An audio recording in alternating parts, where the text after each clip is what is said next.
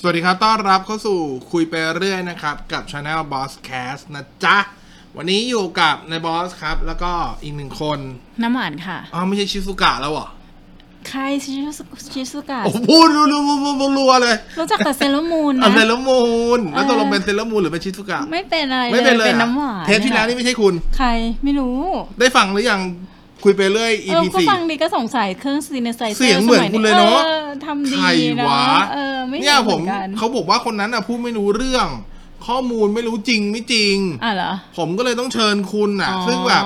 อ่ะใกล้ชิดกว่า อ๋อ มาช่วยอีพีนี้ผมไม่เอาแล้วคนนั้นอ่ะ ก็เรียกว่ามาให้ข้อมูลและกัน เออ เออ ไม่ได้มาอะไร วันนี้เรื่องอะไรนะ โอ้ยแสดงเก่ง วันนี้เรื่องอะไรนะ ก็ต่อเนื่องจาก EP 4 อ๋อ EP 4 EP4 เราจะเป็นคุยไปเรื่อยเกี่ยวกับเรื่องกสทช อ๋อพอดีเพิ่งฟังมาเหมือนกัน ก็เลยคันไม้คันมือ เป คัน ล่า ปาก ก็แบบว่าก็ถ้ามันเป็นประโยชน์กับบอสแคสบ้างก็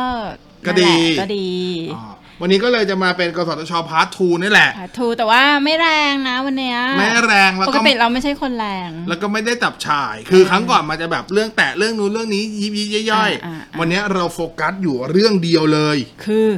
ดิจิตอลเรดิโอ อ๋ออ่ะงั้นพอได้อยู่ ดิจิทัลเรดิโอ ดิจิทัลเรดิโอนะคะ อ่า เพราะว่า คือเอาจริงพูดเกริ่นมาถึงดิจิทัลเรดิโอเนี่ย เออ ขอพูดก่อนเลย ว่า ล่าสุดที่เคยได้เข้าไปนั่งฟังเขาคุยกันเรื่องเนี้ย อ่า มีความเห็นมาจากพวกบรรดา ผู้ให้บริการรายการวิทยุอะช่องความถี่วิทยุ อืม อะไรเงี้ยพวกอย่างอสมทเอทามหรือนู่นนี่นั่น อ่า อะ ผู้ที่ประกอบการในปัจจุบันอ่ะ เออเขาก็บอกว่า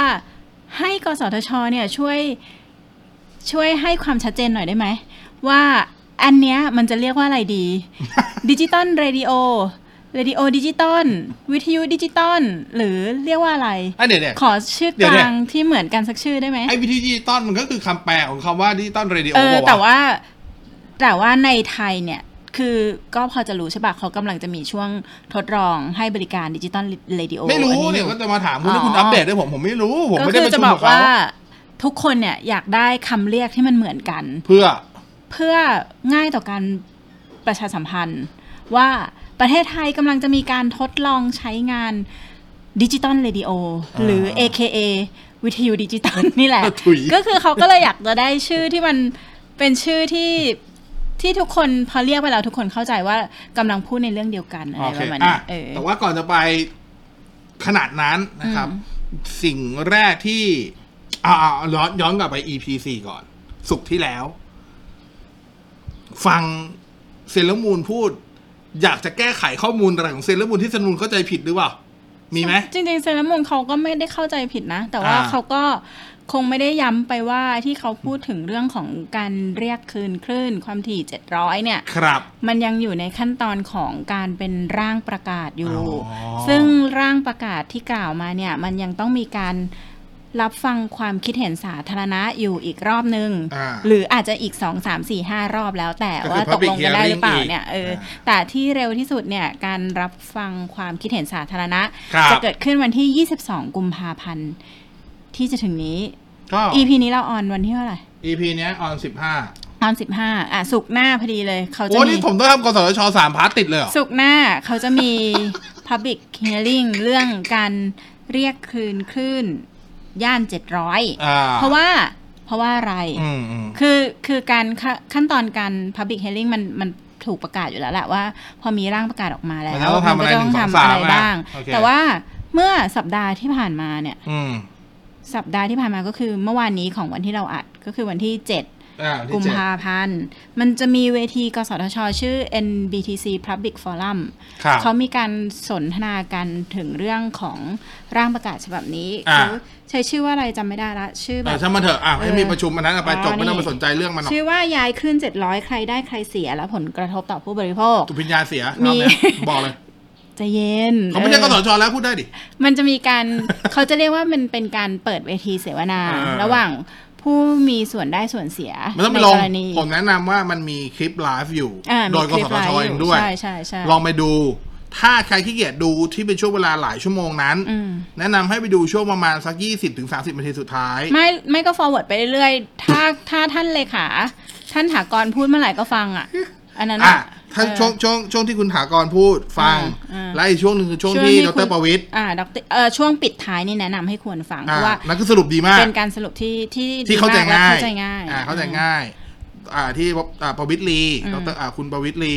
ลี่ ลี่เอออ ม ประวิตรลี่ อืม สารเรียกว่าลี่แล้ แต่ ว ว่าถ้าเกิดอยากงง ก็เข้า Facebook ของคุณสุพินสุพิญญา ก็จะงงว่า เอ๊ะ เราไปงานเดียวกันมาหรือเปล่า เอ้ยเอาฟิลมูนออกไปดิเอาฟิลมูนออกไป เออเรางงเองเรางง เอองเอเออเออคิดคาแรคเตอร์ดิวะ เขาคุณเก๋เขาอาจจะไม่งง คุณเก๋อาจจะไม่งง แต่แต่เราอ่ะเนี่ย อ่ะหวานงง งงที่คุณเก๋ส รุปเนี่ย เอออะแต่คือไอไองานไองานที่เป็นฟอรัมเมื่อวานที่กสทจัดจะมีทั้งคณะอ่ามีทั้งเลขาธิการกสทช มีทั้งอดีตคณะกรรมการกสทชสองท่านด้วยนะ ที่เป็นอดีตถูกไหมเพราะทั้งทั้งคุณประวิตรทั้ง ทั้งคุณประวิทย์ยังอยู่มั้งรู้สึก เอาตัวประวิตรยังเหลืออ่ะงั้นถ้ากับว่ามีทั้งคณะกรรมการชุดปัจจุบัน ค่ะ แล้วก็มีผู้ให้บริ เล กา ขาธิ ร กา ช่ ร องทีวีดิ อ่า จิตอล แล้วก็มีฝั่งของ ฝั่ง อ่า ของผู้ให้บริการโครงข่าย มีทั้ง NGO NGO เรา มี เราเรียก NGO ขา ได้เลยปะ เขาเรียกว่า เอ่อถ้าก็คุณสุพัญญาเขาเรียกตัวเองว่า NGO นะ ไม่ไม่แต่มีผู้หญิงคนหนึ่งอะ ก็จะเป็น ทิมพูดเรื่องไม่เกี่ยวกับคนอื่นเขาเลยอะ เอ่อคุ้มครองผู้บริโภค อ๋อ อะไร อ อย่างเงี้ยเออ เออเออเอออะไรประมาณนี้ แต่ก็พูดก็ไม่ได้เกี่ยวกับถึงที่คุ้มครองเท่าไหร่นะ เออประมาณนั้น เอ นะ อคุ้มครอง ก็จะให้พูดอะไร ไม่ อะ ต้องพูดไม่ไม่แค่จะบอกว่า ถ้าใครสนใจเรื่องนี้ให้ยองไปฟัง อ๋อ ใครฟัง EP 4แล้ว อยาก ค่ะ ได้ความคืบหน้าอีกสักเล็กน้อย ให้ไปดูไลฟ์นี้ อ่า ในหน้าเพจกสทช ได้ ไม่ไม่อยู่ในเพจของมูลนิธิคุ้มครองผู้บริโภค อ่ะในเพจของมูลนิธิคุ้มครองผู้บริโภค ค่ะอ่า ซึ่งเขาทำไลฟ์ยาวไว้ ใช่ เสียงอาจจะไม่ค่อยดีหน่อย แต่ว่าก็จับใจความได้โดยเฉพาะโดยส่วนในในในพาร์ทของคุณถากรพูด นอกจากจับใจความได้แล้วยังจับหน้าคนพูดด้วย โอ้โหอ้ายอ่าจบ EP ดีกว่าวะไม่ต้องพูดแล้วดิจิตอนเรดิโอโอ้เถียงคุกอะโอ้โห นี่อุตส่าห์เอา เอาทั้งโนบิตะออกไป เอาโดเรมอนไอยเอา อะไรวะ อะ ค ไร นนั้น เล่า เอาไป เราก็แค่พูดว่าในไลฟ์มันมีทุกอย่างที่คนอยากรู้ว่าใครพูดอะไร ใครเป็นใคร เออ ใคร อะไนะใน พูดด้วยสีหน้าอะไร ใครมีความคิดเห็นยังไงในเรื่องของการเรียกคลืนขึ้น อ่า 700 ล่างประกาศ ใครเข้าใจ ที่ว่ ถูก ใครเข้าใจผิด ใช่แล้วก็ ใครยังงงง แล้วก็เอา แต่จริงแต่ คำ ว่า พูดของคุณประวิทย์มาพูดนิดนึงแล้วกัน อ่า ว่า เสวนาที่ผ่านมาสัมมนาที่ผ่านมาที่จัดขึ้นที่เราพูดว่าให้ไปดูไลฟ์เนี่ย อ่า มันไม่มีข้อสรุปนะ อ่ามั มันยังไม่มีข้อสรุป มันคือเวทีที่ ถกเถียง ให้ทุกอย่างให้ทุกคนมาคุยกันแล้วก็จะทำให้ได้ประเด็นมากขึ้นว่าควรจะคอนเซิร์นในประเด็นด้านไหน อืม เรื่องอะไร อืม เพื่อที่เวที Public Hearing วันที่ 22 กุมภาเนี่ย มันจะได้ชัดเจนมากยิ่งขึ้น ว่าจะต้องโฟกัสในการคุยเรื่อง ใช่ อะไร ใช่ค่ะ อันนี้ อ่า ถือว่าไม่มีผลใดๆกับร่างประกาศ ถ้า นะ คิดง่ายๆ อันนี้เหมือนคุยนอกรอบ แต่เป็น ใช่ คุยนอกรอบแบบที่เป็นออฟฟิเชียลหน่อย คือทางทางฝั่งของ NGO เนี่ยเขา อ่าม มองว่าในในทุกๆการ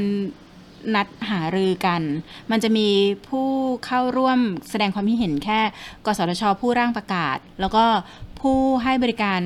ทางฝั่งของธุรกิจ ่า เขามองว่าผู้บริโภคหรือ ไม่ได้ ว่า มีส่วนร่วม ชุมชนสาธารณะต่าง ๆ เนี่ยไม่ได้มีส่วนร่วมเขาก็เลยมีเวทีนี้ขึ้นมา ผมสงสัยอยู่อย่างเดียวอะ อืม อย่างเรามีสภาเนาะ อืม สภาเราก็จะเรียกว่า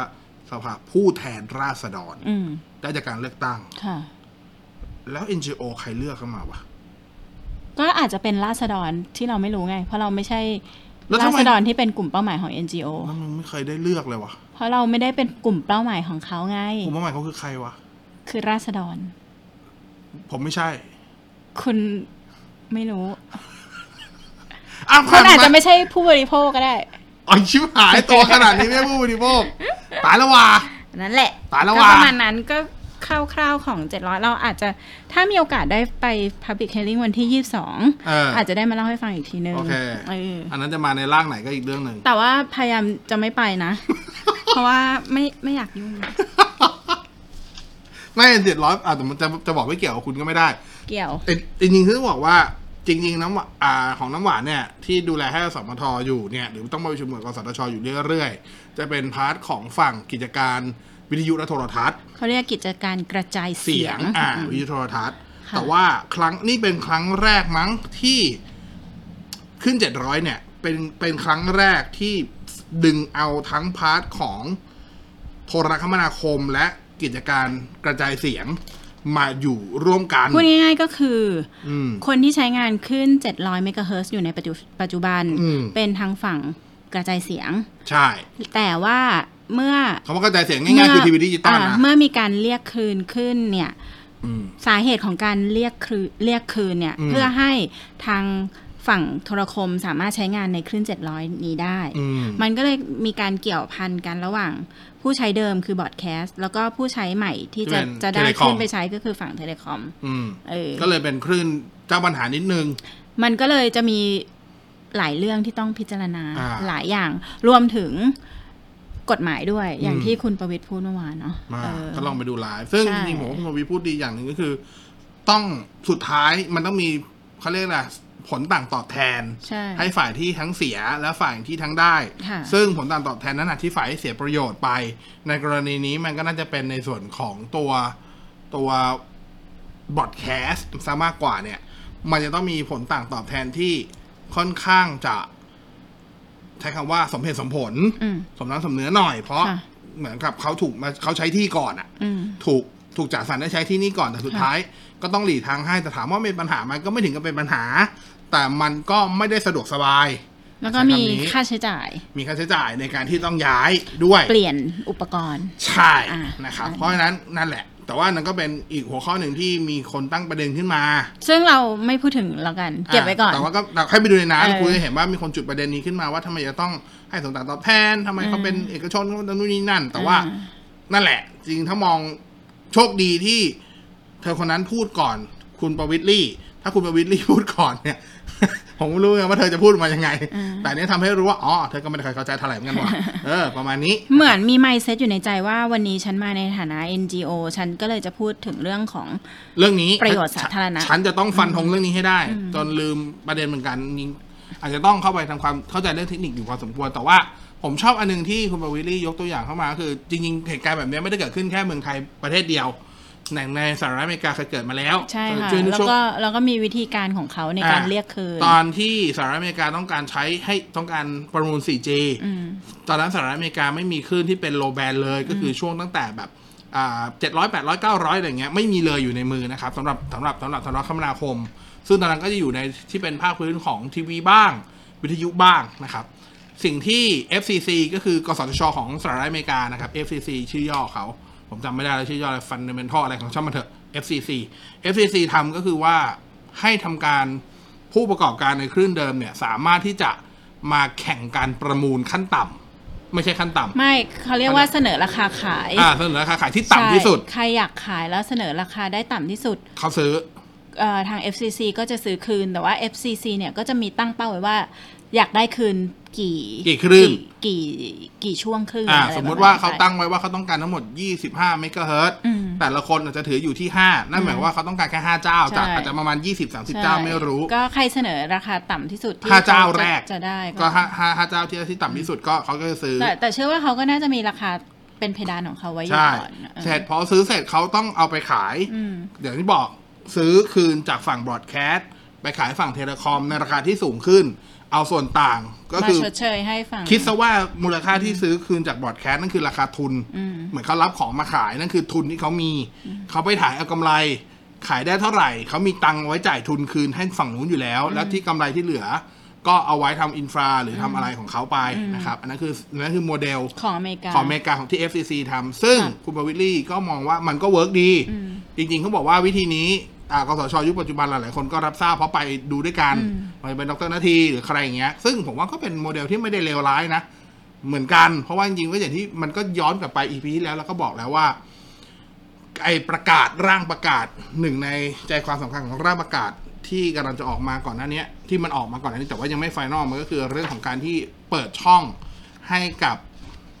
ผู้ที่ถือใบอนุญาตบอร์ดแคสต์ปัจจุบันคือทีวีดิจิตอนนี่แหละสามารถคืนใบอนุญาตได้ถูกปะ่ะเออมันก็คล้ายๆกันนะครับอ่ะแต่นั่นคือเรื่องของที่มันยังไม่เกิดขึ้น เพราะมันเป็นเรื่องของร่างประกาศ เราแตะไปเรื่องนั้นไปเยอะแล้วแต่วันนี้อยากหนึ่งหนึ่งที่อยากชวนคุยเรื่องของดิจิตอลรีดิโอเหตุผลหลัก หลักๆ เลยเนี่ยมีอยู่สองเรื่องเรื่องแรกคือล่าสุดกสชได้กำหนดไทม์ไลน์ชัดเจนแล้วในเรื่องของการทดลอง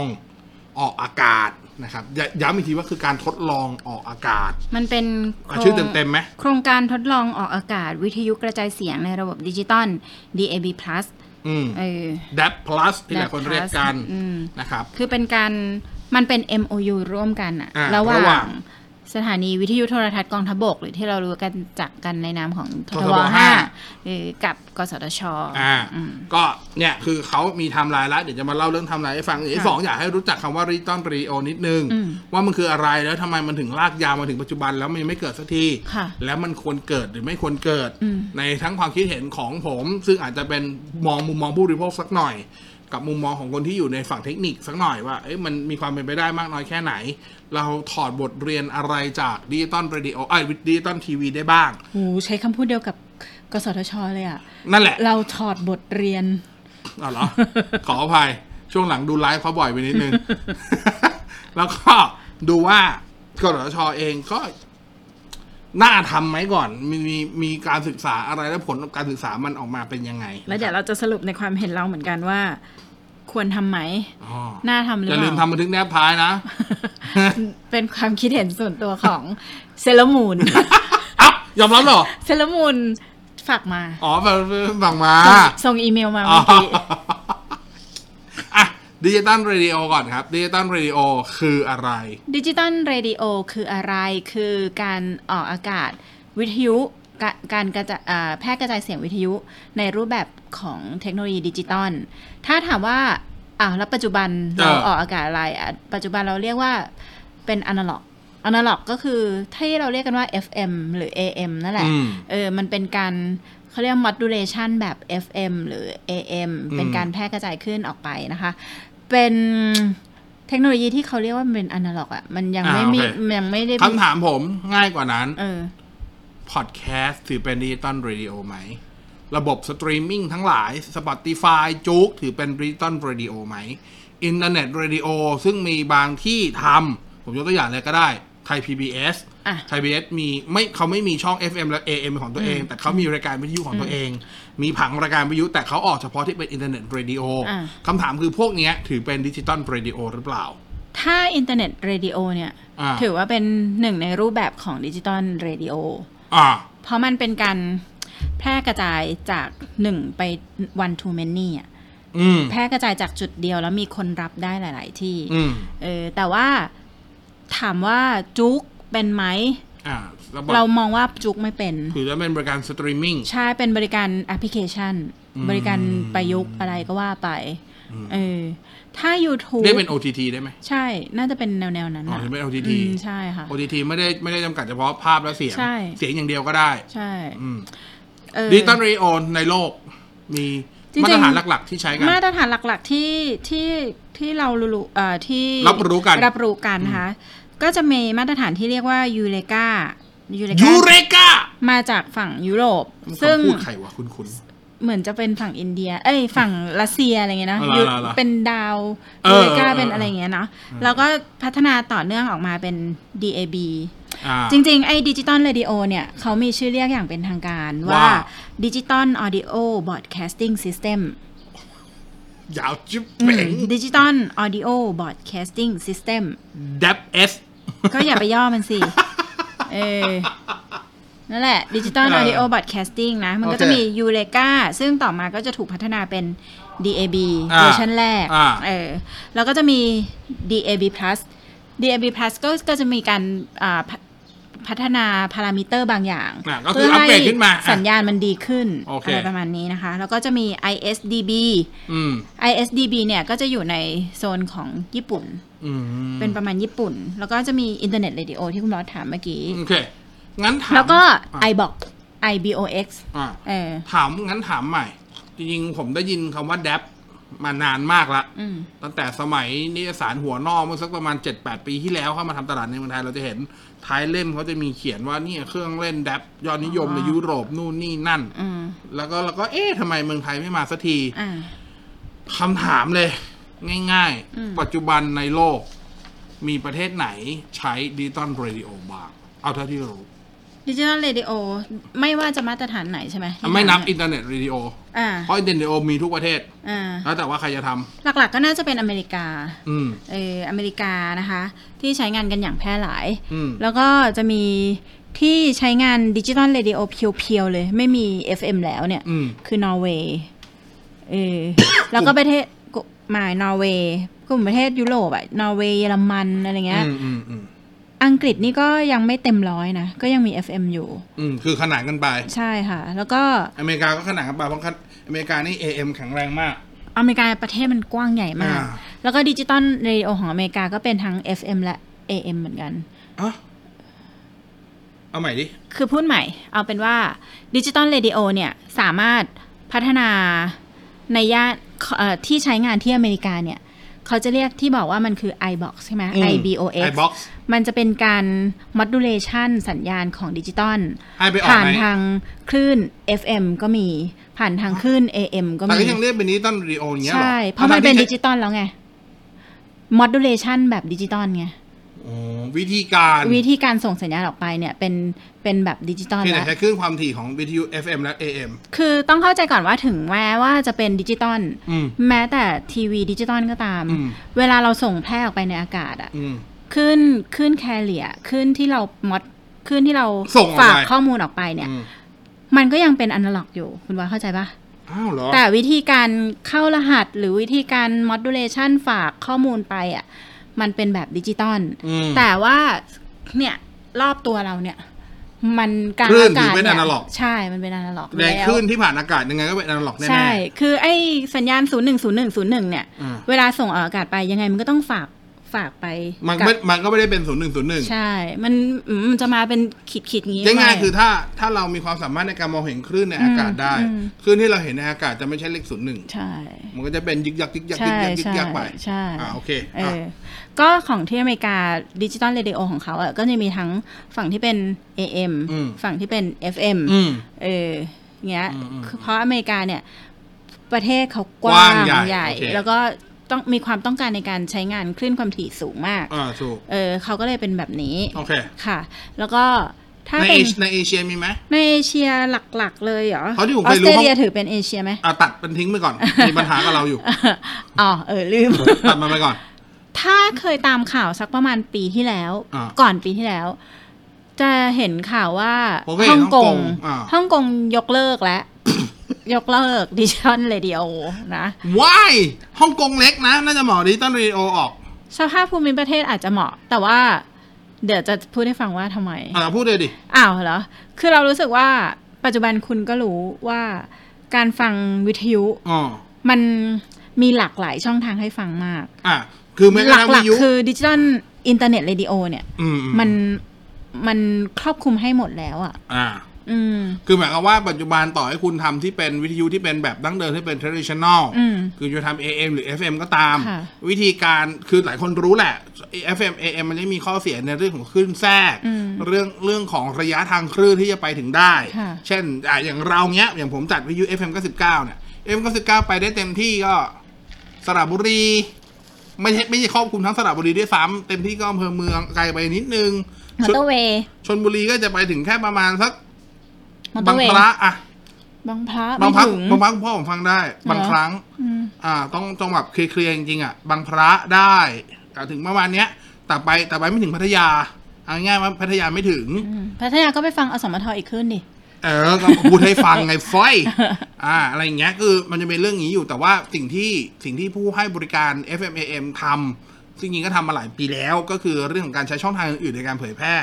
เข้าไปนะครับ คือถ้าเป็นสมัยก่อนเนี่ย ถ้าใครยังทันสมัยยุควันนี้ก็ย้อนกลับไป EP แรกๆที่เราคุยกัน ผมเคยพูดคำว่า radio เอ่อ radio เอ่อ radio บวก satellite อันนั้นก็จะมีช่วงที่เป็น nationwide เขามีการส่งสัญญาณไปทั่วประเทศผ่าน อันนั้นคือผ่านดาวเทียม แล้วก็มีช่วงเวลาสั้นๆ 2 ชั่วโมง 3 ชั่วโมงว่ากันไป เอาง่ายๆ คือวิทยุภาคพื้นดินในปัจจุบันเนี้ยเราสามารถฟังออนไลน์ได้หมดแล้ว เออ ไม่ทางใดก็ทางหเอนึ่ง อ เป็น ไม่ บุ๊ก ทา ไล งแอป ฟ์ ก็ทาง Facebook Live ทาง YouTube หรือแม้กระทั่งว่าสถานี เว็บไซต์ นั้นไม่มีนโยบายจะทำอินเทอร์เน็ตเรดิโอของตัวเอง อืม ก็ยังอุตส่าห์มีคนใจดี เออ จับเอาสัญญาณไปทำเป็นแอปอินเทอร์เน็ตเรดิโอให้ฟังอยู่ดี นึกออกไหมอ่า ค่ะ ไม่ต้องเรื่องนั้นนะ ดูหน้าละ อืมอืม อ่าคลิป going ไป เออ นะครับอ่าแล้วก็อันเนี้ยอันเนี้ยคือสิ่งที่บอกเราจะบอกแล้วในเมื่อมันเป็นแบบนี้แล้วสภาพการทำไมดิจิตอลเรดิโอถึงยังจำเป็น หรือมันยังไม่จำเป็นแล้ว ถ้าถามเรานะ เออ ความเห็นส่วนตัวของเรานะ เออ เรารู้สึกว่ามันเป็นเทคโนโลยีที่ดี แต่ แค่มันมาช้าไป มันมาตั้งสิบปีที่แล้วล่ะ เออจริง ๆ มันคือถ้า ถ้าเอาที่ส่วนตัวที่รู้จัก คำว่าดิจิตอลเรดิโอและได้เคยไปฟังนู่นนี่นั่น อ่าอ่าอ่ามั มันมาตั้งแต่ปี 2012 2013 แล้ว ใช่ เออที่เมืองไทยเคยมีการทดลองเดโม3 วันสั้น โอ้โห ๆ ในช่วง 2013 นานมาก จำได้เออ ครับ ที่ ผม ที่ MCOT กับ ITU ร่วมมือกัน อืม เออถ้าแต่ว่าทำไมมันถึงไม่เกิดสักทีอะไรเงี้ย มีความรู้สึกว่ามันผู้ฟังอ่ะ ต้องเปลี่ยนแปลงหลายอย่าง อืม เกินไป เกินไป เออ คล้ายๆกับทีวีดิจิตอลไหม แล้วก็ เน ผ แปง ลผลลัพธ์ที่ได้อ่ะ อืม มันไม่ต่างจากสิ่งที่เรามีอยู่ปัจจุบันเท่าไหร่ อ้าวเหรอ ผมได้ยินมาตลอดสำหรับคนที่ประเทศ อันนี้คุยกันตรงๆนะ คนที่อาจจะเป็นไฮไฟออดิโอ หูทองเนี้ยเหรอ อ่ะผมไม่ได้พูดคำนั้น อ่ะเราพูดเองหูทอง ะเฉียบ เขาจะคาดหวังกับดิจิตอลเรโอมากว่าเขาจะได้ฟังเสียงในระดับที่เป็น lossless 24 บิต 32 บิต ในความเป็นจริง จริโดงๆยเทคโนโลยีมันทำได้อะ ใช่ ผม โดย รู้ เทคโนโลยีมันทำได้ แต่ในความเป็นจริงเขาจะทำกันไหมก่อน แต่ความเป็นจริงแล้ว มี อะ ใครทำไหมก่อน ด้วย เออก็จริงอ่ะ ไม่มีใครทำ เพราะว่ามันเปลืองแบนด์วิดต์เกินไป ใช่ แล้วแล้วแบนด์วิดท์ที่ใช้มันใช้จากหลายทางอ่ะ เข้าใจป่ะ เออเออ เพราะว่าจากสถานห้องสตูดิโออ อ่า ส่งสัญญาณมาที่สถานีส่ง อ่า เออ นั่นคือแบนด์วิดต์ห อั นึ่งช่วง ก็ต้องแบนด์วิดท์หนึ่งช่วง อ่า ใช่ไหม แล้วจากห้องสถานีส่ง สถานีส่งผ่านขึ้นสายอากาศ อ่า เพื่อกระจายภาคพื้นดินไปให้เครื่อง นั่น รับ คือแบนด์วิดต์ช่วงที่สอง ก็คือช่วงที่ มันคนละ สอง มันคนละเส้นกันนะ ใช่ แล้วจากค่าพื้นอากาศนั้นไปอีกนั่นคือเส้นที่สาม ซึ่งเส้นที่สามมันเราเราควบคุมไม่ได้แล้ว อืม แต่เราส่งออกไปเราก็ไม่รู้ว่าสุดท้ายไปถึงมันจะเป็น 24 บิตหรือเปล่าด้วยซ้ แต่ถามว่าเขามีมาตรฐานไหมว่าต้องใช้บิตเลทเท่าไหร่ มี มี ำมีเป็นขั้นต่ำปะ มีเป็นมาตรฐานที่ใช้อ่ะเออในช่วงของการทดลองทดสอบเนี่ยเขาก็บอก อ่ะ มาตรฐานไว้เหมือนกัน ไหนๆะพูดเรื่องพูดเรื่องของทดลองทดสอบละ ขอ ขอเอาเอามาตรฐานที่เขาจะทดสอบก่อน อืม ที่เขาจะทดสอบเขาทดสอบเมื่อไหร่เอาขอไทม์ไลน์ก่อนอ่ะ ไทำลายใช่ไหมคะไทำไทลายม์ไลน์ ก็คือมันเริ่มมาตั้งแต่กลางปีที่แล้วแหละ อ่า โดยที่กสทชเนี่ยเขามี MOU กับททบ 5 ที่เรา อ่า เล่าให้ฟังนะคะ มี MOU กันไปตั้งแต่กรกฎาคมปีปีที่แล้ว อืม กรกฎาคมอ่ากรกฎาคม 2561 อ่า นะคะ โดยที่มีการลงนามไปกรกฎาหลังจากลงนามแล้ว อันนี้คือตลกมาก ลงนาม MOU แล้วทางททบ 5 ต้องเขียนโครงการเพื่อขออนุมัติบอร์ด ฮะ โครงการมาก่อนการอนุมัติโครงการอีกทีอย่างเงี้ยเหรอ ไม่ทาย MOU กันก่อน แล้วค่อยมาอนุมัติโครงการ What the fuck เอออนุมัติโครงการไปเมื่อกรกฎาคม61 หลังจากอนุมัติโครงการเสร็จแล้วนะคะ ทางบอร์ดเนี่ยต้องเห็นชอบข้อเสนอโครงการ ใช้คำว่าต้องเห็นชอบ เอ่อเอ่อบอร์ดเนี่ยเขามีการเห็นชอบข้อเสนอของโครงการ อืม เป็นเมื่อเดือนพฤศจิกายน 61 คือไม่เข้าใจว่าทำไมไม่ทำไอ้ขั้นตอนเนี้ยให้เสร็จก่อนที่จะลงนาม เท่านั้นยังไม่พอคุณบอส อาต่อมา ในการใช้งาน เริ่ม ขึ้น เริ่มบันเทิงละ ความถี่ใด ๆ ก็ตามในประเทศเนี้ย เออ มันจะต้องมีการขออนุญาตใช้งานขึ้นความถี่จากสำนักงานอ่าจาก oper- เอ่อจากเลกูเลเตอร์ ก็คือกสทชเอง เอ อ่ะ อ นะ ทีนี้หลังจากลงนามไปแล้ว ลงนามก็ลงนามกับกสทช ด้วยนะ อ่า ไม่ ก็คือเป็นการ ไม่ ลงนาม MOU เนี่ยเป็นความเข้าใจร่วมระหว่างกสทช และททบ ใช่ 5แล้วเสร็จแล้วททบ5ไปเขียนโครงการเพื่อฉันจะอนุมัติให้แก เอออ่ ่าเสร็จแล้วไง ให้บ ต่ออร์ดอนุมัติเห็นชอบ อ่า ข้อเสนอโครงการเสร็จ ก็ต้องขอใช้คลื่นด้วย ขอใช้คลื่นที่จะเอามาใช้ในการทดลองทดส ใค อ ร บ เป็นคนขอ ททบห้าผู้ได้ นั่น รั มันบไม่ อ มี นุ เขี มั ยน ติ มาในอ โค นุ รงกามัรติอ่ะ นั่นแหละ อันนี้ไม่รู้ไม่ใช่ททบห้าไม่ใช่กสทช ด้วย ก็ต้องมีการขออนุมัติใช้ใช้คลื่น ขออนุญาตใช้งานคลื่นความถี่ที่จะใช้ในการทดลองทดสอบ อ่า การทดลองทดสอบเนี่ยเขาจะใช้คลื่นความถี่อยู่ที่เอ่อย่าน 174 ถึง 230 เมกะเฮิรตซ์ หนังก็ขึ้นสั้นๆ ไม่ใหญ่ไม่ใหญ่มาก ไม่ก ซึ่ ว้าง งมาก ไม่ได้ใช้ทั้งทั้งย่านนี้ อ่า นะ เข้าใจ เพราะว่าในการทำงานของดิจิตอลเรดิโอเนี่ย เขาจะแบ่งช่องความถี่ออกเป็นบล็อกบล็อกบล็อก อืม เออในหนึ่งย่านเนี่ย เขาก็จะแบ่งเป็น A B C D อ่านั้นลงทันทีนิคเราไม่ต้อง ใน ลง ในการใช้งานการทดลองทดสอบครั้งเนี้ยเขาจะใช้ความถี่ที่ Channel อืม 6บล็อก C อืม เออเป็นการใช้งานที่กรุงเทพ อืม นะ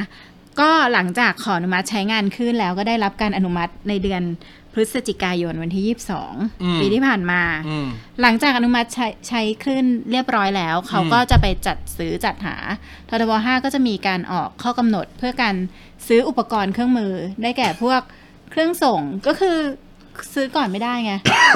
เออก ลัวไม่อนุมัติ กลัวไม่อนุมัติ แต่เซ็น MOU ไว้แต่ครั้งแรก ใช่เซ็นอ มั นุ นยั มั ง ติ กลัวอะไรอีก ก วะ รกฎา ยังกลัวอะไร ก็ อี จะ วะ มีการจัดซื้อจัดหา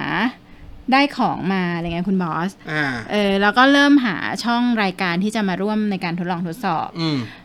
ซื้อของได้บริษัทที่จะซื้อของเอเสร็จใช่ไหม อืม ยังไม่ได้ของมาเลยนะ ต้องมีการขออนุมัตินำเข้าเครื่องส่งด้วย เพราะเครื่องส่งวิทยุอ่ะถือเป็นอุปกรณ์ทาง ก็โอเค เป็นปกติเวลา อืม อุปกรณ์อะไรก็ตามที่ใช้คลื่ ข น อนำเข้า จะต้องผ่านกสทชอยู่แล้ ใช่ วอนุมัติถ้าเป็นเมื่อก่อนคือผ่านกสท ใช่ ที่เป็นตรารูปครุฑ อืม ชึงปัจจุบันก็ยังมีอยู่นะรูปครุฑ ใช่ แต่จะเขียน NBTC ละ ใช่ อืม ก็ขั้นตอนทั้งหมดจนกว่าจะได้ของและได้ช่องสัญญาณมาเนี่ยก็ อืม ตั้งแต่กรกฎาไปจนถึงปลายปีอ่ะ หกเดือน หกเดือน เพราะว่าเรามีการประชุมนะคะ ประชุมเออติดตามความคืบหน้า ครั้งแรกเนี่ย ไปเมื่อเดือนกรกฎาคมที่ผ่านมามั้งเออ ที่ผ่านมาคือปีที่แล้ว เนี่ยมกราที่ผ่านมาม กราม มกราหกสอง ยี่สิบสองมกรา คือมีการประชุมกลุ่มย่อยของคณะทำงานแล้ว อืม ว่าจะมีโครงการนี้ อืม สรุปออกมาคร่าวๆก็คือว่าททบ5เนี่ยจะเริ่มทดลองนะคะ อืม ออกอากาศโดยที่กำหนดระยะเวลาที่จะได้ฟังกันเนี่ยก็จะประมาณปลายปลายๆมีนาถึงเมษาหกสอง อ่ะตีซะเมษาหกสองเมษา ใช่ ปีนี้จน เม ถึง ษาปีนี้ จนถึงเมื่อไหร่เหรอ เขาจะประเมินผลการทดลองครั้งแรกกรกฎาปีนี้ค่ะ อ๋อ แต่ว่าอายุของโครงการที่ททบ 5 เซ็น MOU กับกสทชเนี่ยจะมีระยะเวลาทั้งหมด 600 วัน นับจากวันเซ็น MOU หรื ใช่ อว่า นับจากวันเซ็น MOU พอหกร้อยวันตีกลมๆไปเลยครับ ก็ 2 ปี หย่อนสองเดือน อืม ขาดแค่ ก็ สอง ประ เดือน มาณ เพราะสองปี แต่ว่า แต่ว่าในการประชุมเนี่ยเอ่อมีคนให้ความเห็นว่ามันควรจะทดลองไม่ต่ำกว่า 3 ปี มันถึงจะรู้ผลไง ใครเป็นคนพูด จำไม่ได้ละแต่มี เอกชนเหรอ ประมาณนั้น ผู้ที่ปรึกษาอะไรเงี้ยเหรอ ใช่เออ อ่า นั่นแหละ แล้วก็ช่องรายการที่เข้าร่วมนะคะ อ่าอ่าอ่าอ่า โดยการคัดเลือกของทาง คณะกรรม ท การ บของ อ่า ทางทบห้าหรือกสทชร่วมกันเนี่ย เขา อ่า พิจารณาจากสถานีวิทยุท็อปท็อป 10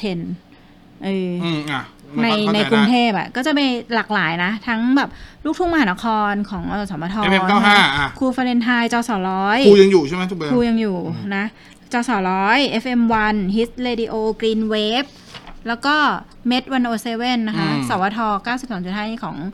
ของกรมประชาสัมพันธ์อยู่แล้ว 93.5 Happy Time อืม แล้วก็ของททบเองเป็น FM 94 นะคะ ตอนนี้ไม่รู้เป็นคลื่น อ่ะ อะไร แล้วก็มีไทย PBS แล้ว Radio ก็คือที่เป็นอินเทอร์เน็ตรีโอ ใช่อินเทอร์เน็ตเรดิโอของไทยพีเขาก็อยากทดลองเพราะว่าเขาบอกว่ามันอยู่ในพันธกิจขององค์กรที่เขาจะต้องให้บริการทั้งโทรทัศน์และวิทยุกับประชาชน เออ มันเป็นพันธกิจขององค์กร ประมาณนั้น แล้วก็มีคนถามว่า แล้ว จะหาฟังได้ยังไง เครื่องลับล่ะ จะหาฟัง เอ ได้ อ ยังไง จะฟังได้ยังไงสำหรับคนที่มีเครื่องรับเป็นของตัวเองอยู่แล้ว บางคนอาจจะเป็นพวกนักเลงออดิโอห มั รื น อ ก็รัอะไรกแรงเงี้ย หลองไปมั่นหม้อก็มีของผ เอ ม อ ก็มี อันนั้นก็จะมีแต่ว่าในโครงการเนี้ยเขาจะมีงบสำหรับแจกเครื่องรับด้วย เยอะแน่ 3,000 เครื่องแล้วททบบอกว่าไปต่อรองมาได้อีกร้อยหรือ200นี่แหละก็ ๆ จะเป็น โอ้ยจะ สาม ต่อทำไมมันสองร้อยเครื่อง สามพันสองร้อยเครื่อง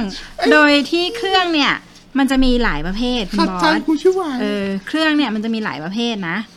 อ่ะ ระยะเวลาของดำเนินโคร หนึ่ง การ ปีแปดเดือน อก็คือตั้งแต่ อ๋อจะถึงมีนาปีหน้า มี ปีห นา น้าปี ห ห ก ก สา สาม ม นะคะ แล้วก็ประเภทของเครื่องรับ อืม จะมีเครื่องรับทั้งหมด 5 ชนิด อ่า เออหลากหลายกันไปนะคะ เพราะว่าดิ จิตอลเรดิโอเนี่ย ความสามารถของมันคือนอกจากส่ง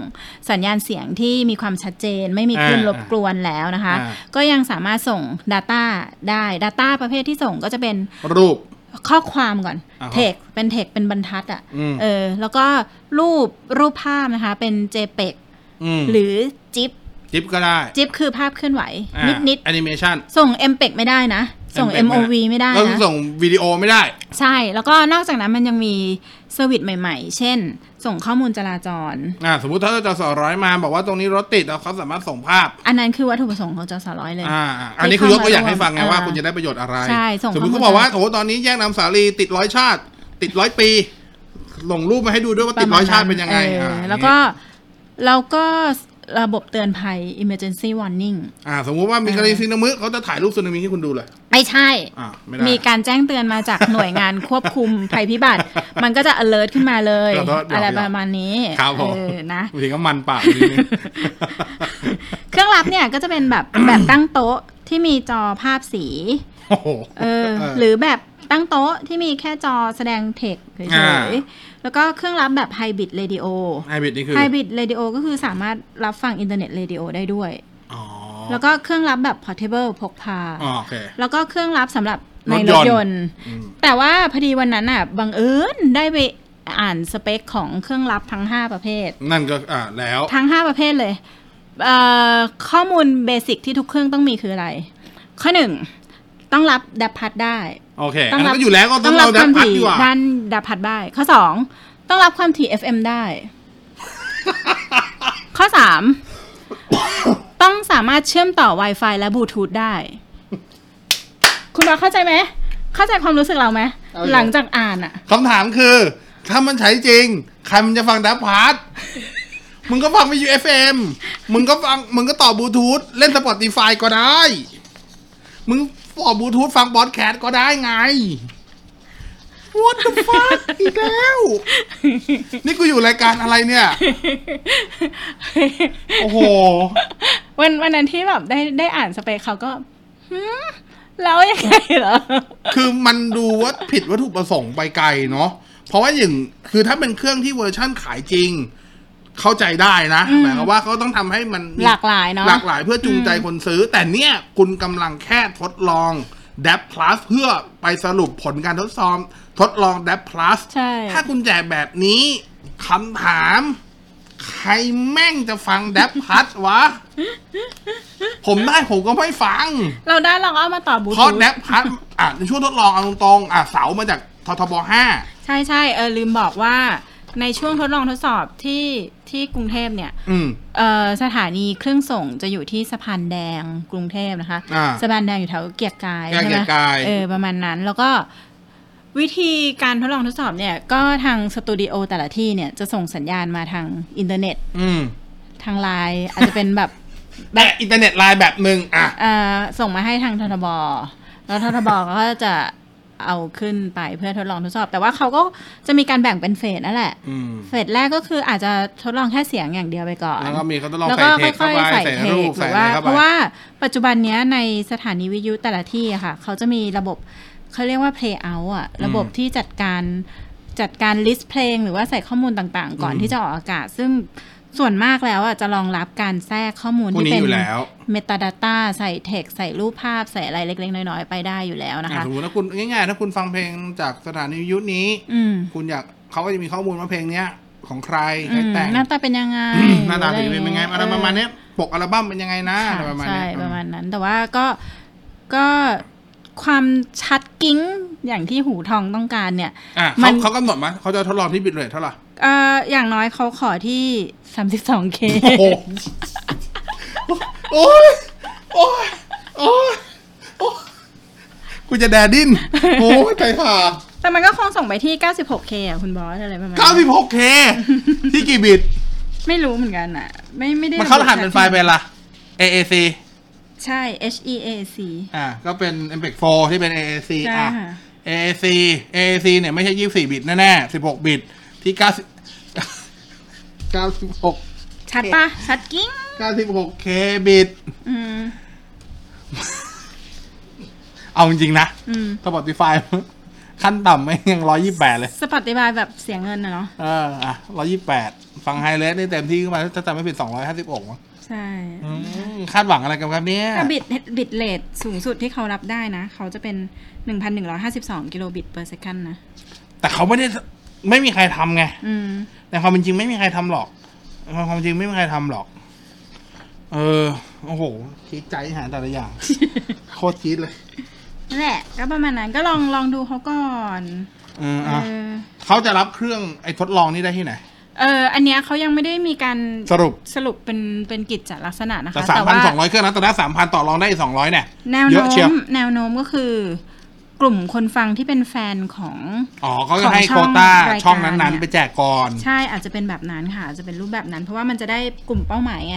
คือเขาฟังอยู่แล้วไง อืม ก็ได้ไป แต่จริงๆอ่ะ 95เนี่ยอาจจะได้ติดรถยนต์เยอะหน่อย หรือว่า อ่าก ลุ่มคนฟังของ อ่าพวกก จ ลุ่ อ ม สอร้อย อ่ะ จะ ก ได้ ลุ่มของจอส เ ร้อยกับเก้าห้าชัดเจนก็จะเป็นพวกบรรดา แท็กซี่ พี่ๆพี่ๆแท็กซี่ อ่า ผู้ใช้ชีวิตอยู่ท้องถนนถ้าเป็นส่วนใหญ่ ใช่ อ่ะ ค่ะ โอเคเข้าใจได้ เออประมาณนั้น แต่ว่ามันก็นั่นแหละ พอมันเป็นอย่างเงี้ย แล้วสถานีออกจากเกียรติกาย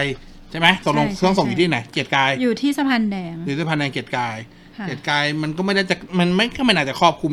สักเท่าไหร่พูดถึงอะนะ คือเขาใช้กำลังส่ง 10 กิโลวัตต์เลยนะ มี โอ้ พื้นที่ เหรอ ครอบคลุมที่เขากำหนดไว้เหมือนกันเดี๋ยวเดี๋ยว ประมาณเท่าไหร่ หก่อนนะนี่เขาบอกว่า maximum ERP กำลังส่งสูงสุดที่ส่งก็คือ 10 กิโลวัตต์นะคะ รัศมีครอบคลุมก็คือจะครอบคลุมได้จำนวนเนี่ย 4.5 ล้านครัวเรือน เฮาโฮคอร์เปอเรท มันวัดจากอะไร จำนว วะ นประชากรประมาณ 9.4 เฮ้ย 9.4 เก้าจุดสี่นี่ก็ ล้านคน ครอบคลุมเกือบครึ่งหนึ่งของกรุงเทพอะนะ ใช่ ก็ไปได้ไกลอยู่เสาที่สะพานแดงสูงตั้ง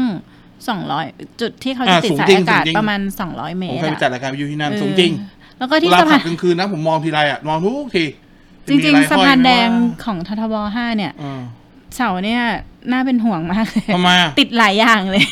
ติด FM ของช่อง 5 เองใช่ไหมคะ อืม ติดเอ่อ เอาขึ้นมันชน สายอากาศ เหรอขึ้นมันไม่ชน ชน นี่ แต่มันหนักนะ ติดสายอากาศของ ดิจิตอลเรดิโอ เออไม่ต้อง แล้ว ห่วงสิ ยังยังติดเอ่อสถานีแบ็กอัพสถานีดิทีวีดิจิตอลของกรุงเทพก็ที่นั่นเหมือนกันอะไรเงี้ยแต่อยู่กันที่คนละระดับความสูงอ่ะ อืม อื อืมมอืมเฮ้ยอ่ะอันนี้คือดิวิทยุดิจิตอล ใช่ เข้าใจอย่างคร่าว ค่ะ ว่ามันคืออะไร เข้าใจว่ามันกำลังจะขึ้นในไทยอย่างนี้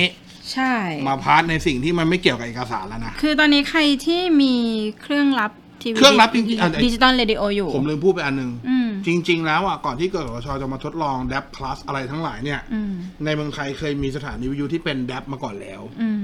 เป็นของอ่าสถานสถานธรรมฐานเขาเรียกอะไรวะชื่อตรงเนี้ย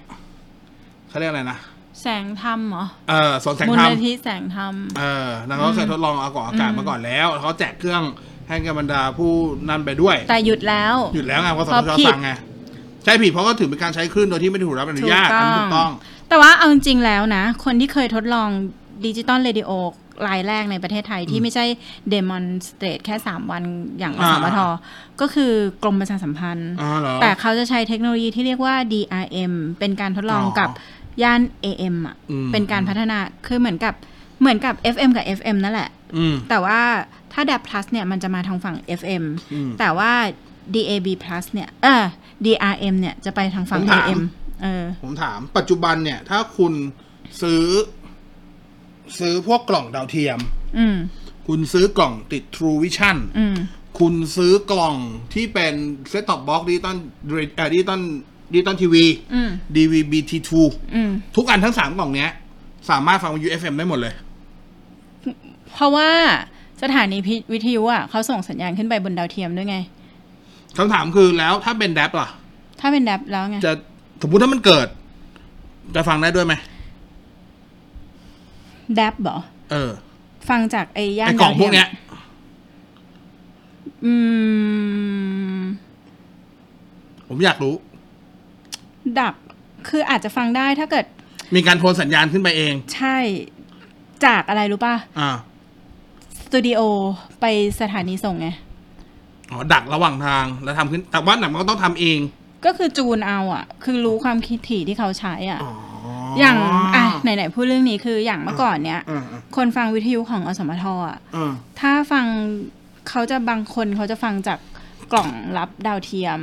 หมุนไปที่เมนูเรดิโอใช่ไหม แล้วก็สามารถจูนความ เขา ถี่ จะ เอา จูน ได้ ความถี่ได้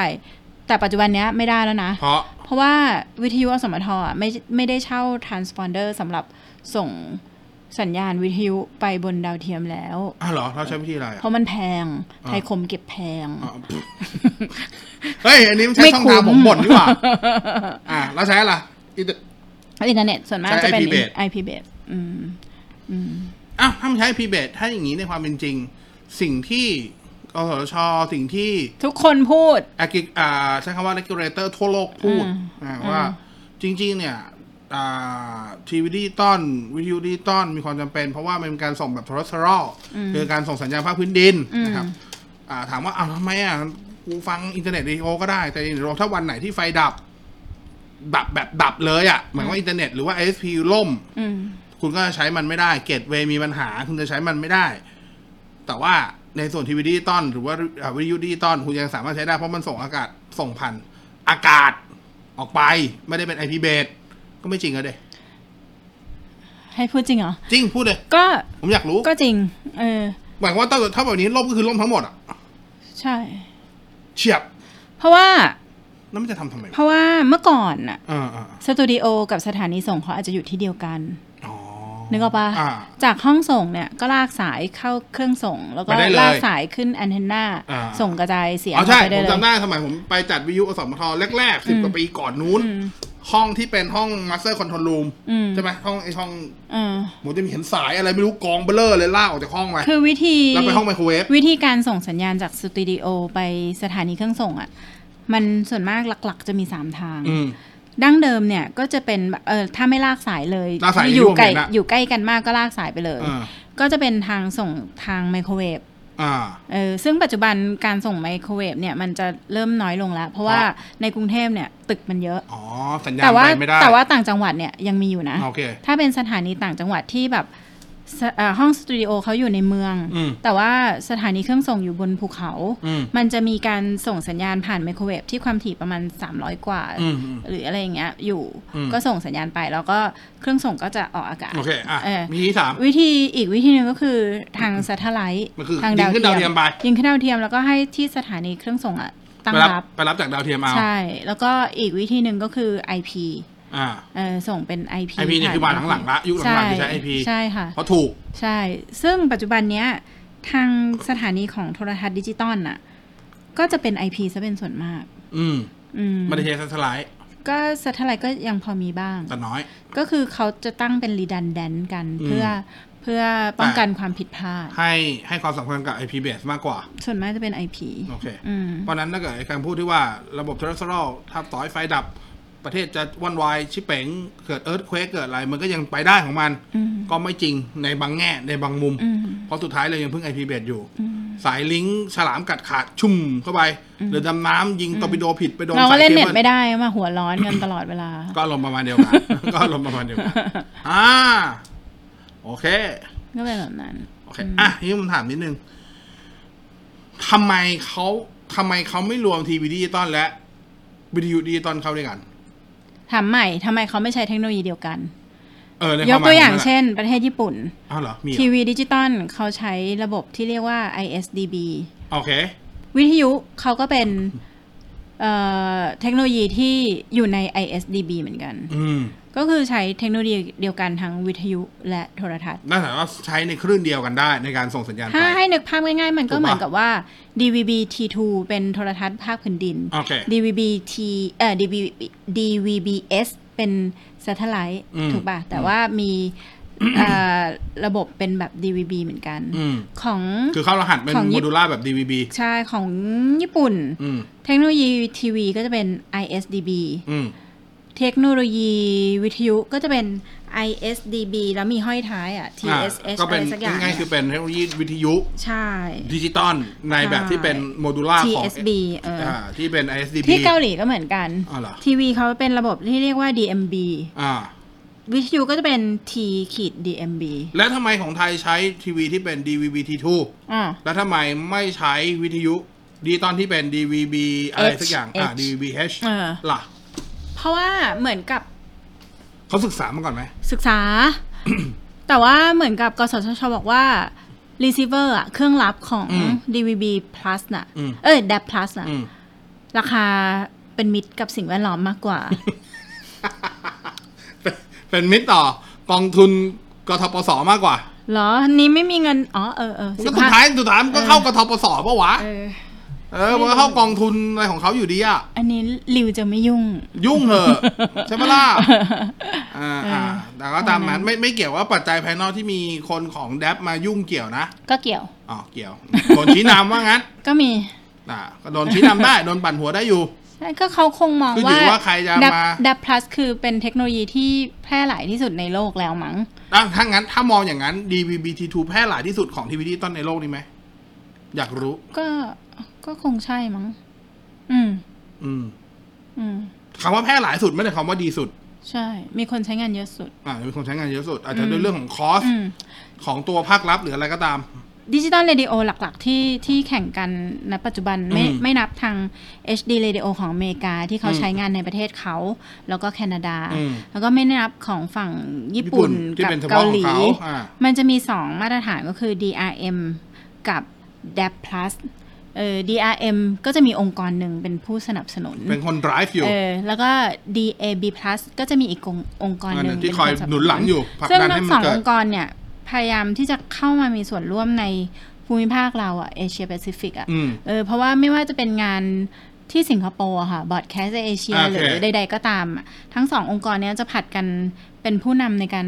จัดสัมมนาจัดเสวนา เรื่องพให้ว ค ก วาม นี้ รู้เรื่อง โค เรื่องพวกนี้ก็ ตอนนั้น จะ ถือว่า สลับกันไป องค์กรไหนจะสามารถเข้าถึงหน่วยงานขอ ใช่ งประเทศไหน ถ้าถามว่า แล้วชักจูง อ่ามม องเห็นข้อดีข้อเสีย ใช่ใช่ ดึง นำ ผู้ เส ล น ง อ ทุนมานู่นนี่นั่น อ่า ให้เขาซื้อได้ ค่ะอย่าง สุดท้าย อย่าง แสดง ที่ ว่า อินเดีย อ่า อินเดียก็เป็นประเทศเทคโนโลยีประเทศหนึ่งเห มากมือน ป กั ระ น เทศหนึ่ง จะใช้ DRM เป็นหลัก ประชากรเขาอันดับสามของโลกวะ ไม่รู้ ถ้าผมจำไม่ผิดเออประมาณนี้แต่เยอะมาก เออก็จะเป็นประมาณนั้น อืม ถามว่าจีนมีของตัวเองไหมก็มี อืม แต่จำชื่อไม่ได้ละ อาจจะ โอเค เป็นอันเดียวกับเกาหลีมั้งไม่แน่ จีน ใจ ก็ใช้ของเขาไปจีนเขาประเทศใหญ่พอที่เขาจะคิดค้นของเขาเอง ใช่ เช่นเดียวกับญี่ปุ่น ก็ประมาณนั้นค่ะ โอเค ม อ่ะ งั้นสุดท้าย มีเวลาสักสิบนาที ถามตรงๆเลย อ่า คิดว่าดิจิตอลเรดิโอเหมาะสมที่จะเกิดในเมืองไทยไหม ถามนะวันนี้นะ อืม ก็ไม่ไม่ไม่ใช่เทคโนโลยีที่น่าสนใจแล้ว อืม ถ้าในด้านของตัวเทคโนโลยีเองอะ อืม น่าสนใจไหมน่าสนใจ อืม ถามว่าควรจะเกิดในไทยไหมไม่ควรแล้ว เพราะ เพราะว่ามันเป็นเทคโนโลยีที่ดีแต่ว่ามาช้าไป อืม เออ นั่นหมายความว่าวิ FM เองก็โอเคอยู่แล้ว ใช่ FM ก็ดีอยู่แล้ว แล้วก็กสทช ก็ไม่ได้มีแผนว่าถ้าเกิดยกเลิก หรือว่าให้เกิดดับพลัสแล้วเอาจะเอา FM ไปทำอะไร หมายความว่าคุณจะบอกว่าต่อให้สุดท้ายกสทชเลือกที่จะประมูลวิทยุดิจิตอล อืม พอทุกคนที่ปัจจุบันที่เป็นใช้คำว่าเอกชนที่ลงทุนอยู่ในวิทยุเอ่อในวิทยุ FM อืม ไปประมูลวิทยุดิจิตอล อืม ย้ายไปอยู่วิทยุดิจิตอลวิทยุ FM สุดท้ายก็ยังอยู่ คิดว่านะ หลักๆข แล้ อ ว ง อยู่ กา โด ร ยใครอ่ะ หลักๆของการที่เขาจะผลักดันให้เกิดดิจิตอลเรดิโอ อ่า แล้วก็ให้วิทยุคลื่นหลักเนี่ย ไปอยู่บนดับพลัสเนี่ย อืม มันเนื่องมาจากว่ามีคนที่ไม่ได้เป็นเจ้าของคลื่น FM ในปัจจุบันน่ะ อืม เอ่อพยายามที่จะเสนอความคิดเห็นที่ว่าเอ่อจำนวนคลื่น FM ไม่เพียงพอกับความต้องการในท้องตลาด อืม คุ้นๆไหมเหมือนทีวีเลยปะ อืม เออ แล้วสุดท้ายก็เจ๊งกันละนาว เออเขาบอกว่ามันไม่คลื่นมันไม่พอ อันนี้ย้อน เขา กลับ เขา ไป อยากเป็นเจ้าเจ้าของคลื่นแต่ว่าไม่มีคลื่นให้เขา ย้อนกลับไปกับ EP ที่แล้ว EP สี่มันเป็น อืม อันหนึงที่ผมลืมสรุปไป อืม ไอ้วิทยุไอ้ไม่ใช่ทุกโทษทีวีที่มีหลายช่องจัดๆในทีวีดิจิตอลน่ะ ส่วนหนึ่งเป็นเพราะว่าตอนที่เป็นเรื่องของ Public Hearing ส่วนหนึ่ง อืม การฟังความคิดเห็นก่อนที่จะร่างอะไรออกมาส่วนหนึ่งเนี่ย อืม มันจะมีคนที่อยู่ในในกลุ่มที่เขาไม่ได้อยู่ใน traditional ทีวีดั้งเดิมนะครับไม่ว่าจะคนที่ทำอินเทอร์เน็ตอินเทอร์เน็ตทีวีอยู่ คนที่ทำในส่วนของตัวที่เป็นทีวีดาวเทียมอยู่อะไรเงี้ยที่เขามีอำนาจมากพอมีมีคอนเทนต์มากพอรู้สึกว่าตัวเองอยากเข้ามาอยู่ ในในง่าย ๆ คือช่องหลักทางหลักของทีวี ก็ไปพยายามใช้คำาว่าเป็นกึ่งกึ่งล็อบบี้นิดนิดๆอ่ะใช้คำนี้ละกันไปพยายามให้ข้อมูลกับบรรดากสทชว่า เนี่ยต้องเปิดมากกว่านี้เพราะพวกเขาอยากมากันหลายคนเลย อืม นั่นก็เป็นเหตุผลว่าทำไมสุดท้ายกสทชถึงเลือกที่จะประมูลช่องเยอะขนาดนั้น เออแต่สุดท้ายมันก็ไม่ได้รอดไง แล้วสำหรับกรณีของดิจิตอลเรดิโอเนี่ย คือทางกสทช บอกว่ามันจะเป็นการแก้ปัญหาที่เอ่อฟัง FM แล้วเกิดคลื่นแทรก เพราะว่าดิจิตอลเรดิโอมีข้อดีคือไม่มีคลื่นแทรก ก็มัน ค่ะ มันก็สูงกันหนึ่ง คุณ ปะวะ ภาพชัดเจนอะไรประมาณเนี้ย แต่เรามองว่าปัจจุบันเนี้ยคลื่นแทรกที่เกิดขึ้นอ่ะ อ่า มันเกิดมาจากคลื่นชุมชนที่ไม่ได้ ถูก มาฟังให้จบ มันเกิดมาจากคลื่นวิทยุชุมชนที่ไม่ได้มาตรฐาน อ่า วิทยุชุมชนที่ได้มาตรฐานเขาก็มี มี ซึ่ง อ่ะ ปัจจุบันกสทช มีการควบคุมหลายทางมาก ให้ให้สถานีเหล่านี้มีมาตรฐาน อ่า เมื่อมีมาตรฐานแล้วหมายถึงว่า อุปกรณ์ที่ใช้เป็นอุปกรณ์ที่ดีเหมาะสมตรงตามมาตรฐานกำลังส่งที่ใช้ออกอากาศไม่เกิน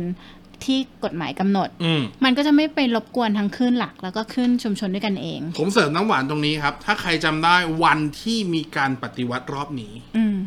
วันที่ลุง อืม ยึดอำนาจ อืม อันนี้ไม่ได้เกี่ยวกับการเมืองนะแต่เล่าให้ฟัง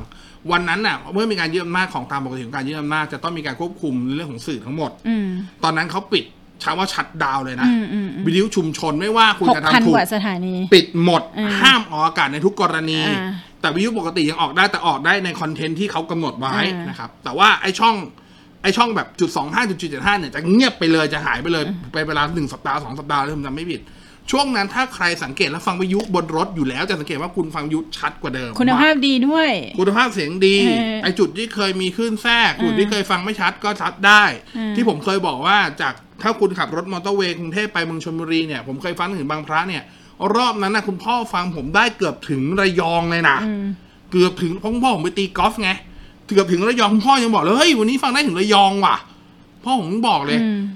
นั่นเป็นการแสดงให้เห็นว่าจริง ๆ แล้วปัญหาไม่ได้เกิดจากด้วยเทคโนโลยีของวิทยุ FM อืม แต่มันเกิดจากการกำกับและดูแลที่ไม่ดีพอ อืม มันชัดตั้งแต่วันนั้นแล้ว มีการอนุญาตให้เกิดคลื่นชุมชนเยอะมากอะ แล้วไม่ควบคุม เออ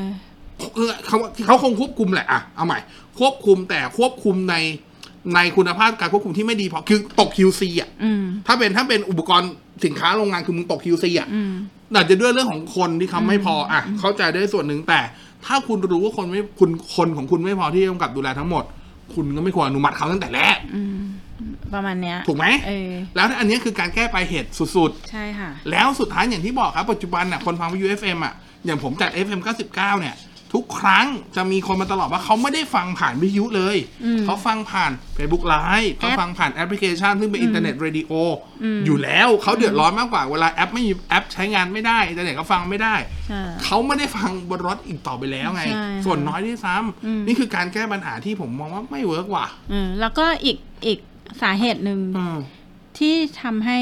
กสทชพยายามให้เกิดการทดลองทดสอบครั้งเนี้ย อืม พยายามให้เกิดดิจิตอลเรดิโอขึ้นในประเทศไทย การใช้งาน อืม ดิจิตอลเรดิโอในประเทศไทยเนี่ย อืม เพราะว่าเขาบอกว่าเพื่อให้สอดคล้องกับแผนพัฒนาดิจิตอลเพื่อเศรษฐกิจและสังคมของกระทรวงดีอี นั่นไง ข้อที่ว่ายุทธศาสตร์ที่หนึ่งพัฒนาโครงสร้างพื้นฐานดิ อัน จิ นี้ ตอ คื ล อยุทธศาสตร์ไทยแลนด์4.0ไหมั้ยเนี่ย ไม่ไม่รู้อ่ะ ประสิทธิภาพสูงให้ครอบคลุมทั่วประเทศ โดยให้มีระบบวิทยุดิจิตอลให้บริการภายใน 3 ปี กสทช บอกว่าเราต้องทำตามยุทธศาสตร์ของกระทรวงดีอีตอนนี้ก็ดีอีก็รับไปจ้า ผมแอบถามนิดนึงได้ไหม ได้ อันนี้ผมอยากรู้เฉยๆว่า อ่า ข้อกำหนดของกระทรวงดีเอเนี่ยเขียนในยุคก่อนหรือหลัง มีการยึดอำนาจ ยังไม่รู้อ่ะยังไม่เคยเห็นแผนนี้เลย ได้ยินแต่กสทช พูด ไม่ได้ยินกสชพูดเนี่ยพูดก่อนหรือหลังที่มีการยึดอำนาจ พูดหลังจากที่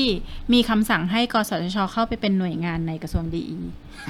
ก็คือหลังการยึดอำนาจ ใช่ โอเค ผมพอจับจับต้นชนไปลายได้ถูกอยู่ ว่าทำไมอ่าโอเค พูดมาออกอากาศไม่ได้ละท่าน นี่หนักพอดคาสต์ยังพูดออกอากาศไม่ได้เลยนะโอเคอ่าอ่าโอเค โอเค ประมาณนั้นน เพราะว่าสุดท้ายคนได้ผลประโยชน์ก็เขียวๆทั้งนั้น อืม ถ้าดูทรงแล้ว เมื่อวันอ่าหมอประวิทย์พูดประโยคหนึ่งเราชอบมากเลย นั่นก็คือ demand push เออ Supply supply pull pull เออคือว่าเทคโนโลยีที่จะเกิดเนี่ย มันเกิดจากการที่ผู้ผลิตอุปกรณ์ของเทคโนโลยีนั้นๆน่ะต้องการให้มันเกิด อืม หรือว่าประเทศเราอ่ะต้องการเทคโนโลยีนี้จริง อืม ๆ เออเนี่ยช เป็น อบ คำเป็นคำถามที่เราต้องตอบ ใช่ค่ะ คำว่าดีมาอ่าดีมานพุชอ่าดีมานพุช supply ไฮพู เ ก็คือเหมือนกันเล่นชักเขยอกัน ใช่ อ่าเหมือนการเล่นชักเขยอกันนั่นแห ใช่ ละ ว่ามันจำเป็นจริง ๆ เหรอ หรือว่าเขาอยากจะขาย อืม อืม ผมว่า ผมว่าคุณหมอประวิตรก็รู้ แหละ แต่เขาด้วยด้วยด้วยการทำงานเป็นคณะกรรมการมันออกเสียงคนเดียว เออ ไม่ได้ แต่คุณหมอประวิทย์ไม่ได้พูดถึงไม่ได้พูดเกี่ยวกับเรื่องดิจิทัลเลยนะ อ่า แกพูดถึงเรื่องของเทคโนโลยี RMT อืม เออที่จะ แต่มันก็ จะด มันก็ ขึ้ เกี่ยวข้องกัน เ มันก็เกี่ยวข้องกันนะครับ อืม อ่ะ วันนี้ก็น่าจะรู้จักแล้วก็พอเห็นแนวทางกับดิจิตอลเรโอในไทยนะครับ ใครใครเคยตั้งความหวังสวยหรูอะไรไว้ ไปฟัง Spotify เถอะ ค่ะ ฟังบอสแคสเนี่ยดีแล้วค่ะ อืมอะไรประมาณนี้ อ่า ก็อ่ะประมาณนี้แล้วกันนะครับ ถือว่าเป็นงานให้ข้อมูลแล้วกัน ถือว่าเป็นกสทชพาร์ททูแต่ว่าวันนี้อาจจะเรื่องหนักนิดนึง ถือว่ามาเล่าสู่กันฟังแล้วกัน เล่าสู่กันฟัง เออ ผมอาจจะออกอารมณ์ส่วนตัวมากไปหน่อย ท่านรู้สึกมากมากไปก็ขออภัยด้วย แต่มันเป็นอารมณ์รีแอคชั่นแบบ นั่นแหละ มันเป็นรีแอคชั่นจริงที่ เพราะบางเรื่องทุกครั้งที่เราอัดพอดแคสต์อะไรก็ตาม ผมเป็นคนไม่ทำสคริปต์ด้วยความที่ผมอาจจะเป็นคนที่จัดวิทยุแบบจะทำวิทยุทำไลฟ์อยู่แล้ว ผมไม่เคยทำสคริปต์ผมแค่ทำผมแค่มีหัวเรื่องของวันนั้นเฉยๆ ผมไม่ต้องการ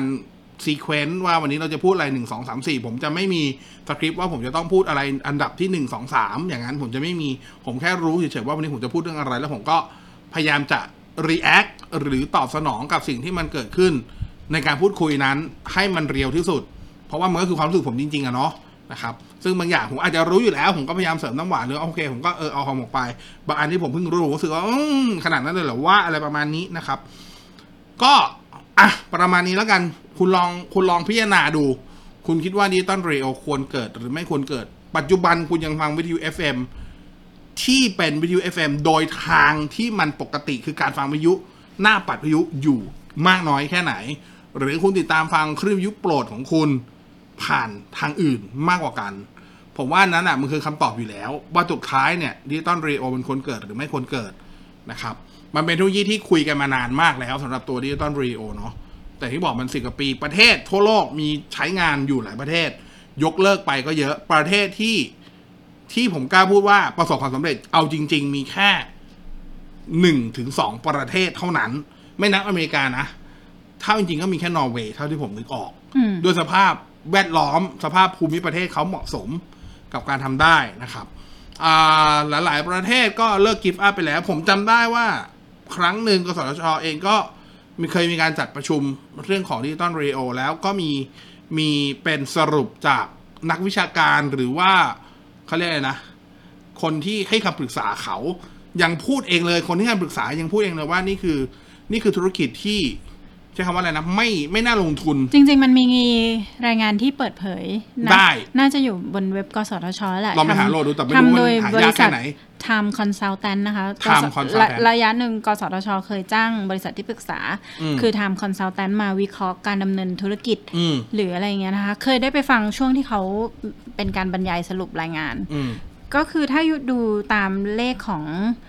เขาเรียกว่าอะไร N NPV เหรอ N- น่ะไม่รู้อะผมไม่รู้ เอ่ออะไรนะ เลขที่บอกถึงสถานการณ์การลงทุนอะไรประ อ่า มาณ เกี่ เนี้ ย ยว เรื่องการเงินผม เอ ไม่รู้ อ เรื่อง มันมันเป็นเลขติดลบ อืม ก็คือติดลบเยอะมาก คือเป็นธุรกิจ แปล ที่ ได้ ไม่ ว่า ไม่ เป็น ไม่ผลกำไร เป็นธุรกิจที่ไม่ควรเข้าไปยุ่งด้วย อ่า แต่ว่าทางกสทช ก็พูดว่า